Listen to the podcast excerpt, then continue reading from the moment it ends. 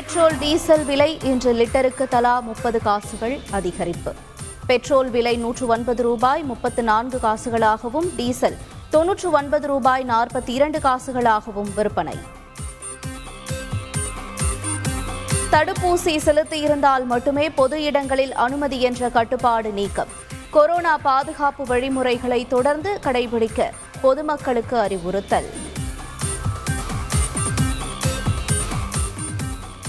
பனிரெண்டாம் வகுப்பு கணித தேர்வு வினாத்தாள் முன்கூட்டியே கசிந்த விவகாரம். புதிய கேள்வித்தாள்கள் பள்ளிகளுக்கு அனுப்பி தேர்வு நடத்தப்படும் என்று பள்ளி கல்வித்துறை தகவல். சென்னையில் தனியார் பள்ளியில் வேன் மோதி மாணவன் உயிரிழந்த விவகாரம். பள்ளி முதல்வர் மீது நடவடிக்கை எடுக்க கல்வித்துறை உத்தரவு. திருச்செந்தூர் முருகன் கோயிலில் பக்தர்கள் வசதிக்காக திட்டங்கள். உடனடியாக செயல்படுத்த அதிகாரிகளுக்கு உத்தரவு. திருப்பதி ஏழுமலை யானை தரிசிக்க ஏழாம் தேதி முதல் மாற்றுத்திறனாளிகள் வயதானவர்களுக்கு அனுமதி. திருப்பதி தேவஸ்தான தலைவர் சுபாரெட்டி தகவல். இலங்கையில் பிரதமர் மகிந்த ராஜபக்சே தவிர அனைத்து அமைச்சர்களும் ராஜினாமா.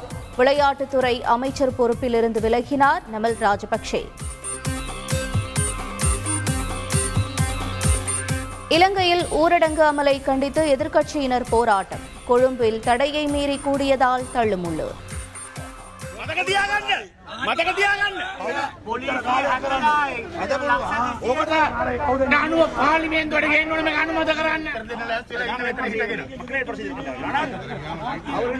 மறுக்கப்பட்டிருக்கின்றன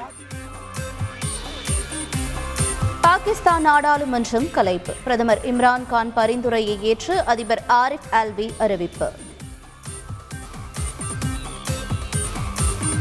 ஐபிஎல் தொடரின் பதினோராவது லீக் போட்டியில் பஞ்சாப் அணி வெற்றி. ஐம்பத்து நான்கு ரன்கள் வித்தியாசத்தில் சென்னை அணியை வீழ்த்தியது.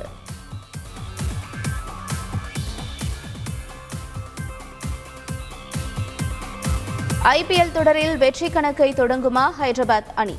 லக்னோவுடன் இன்று பல பரீட்சை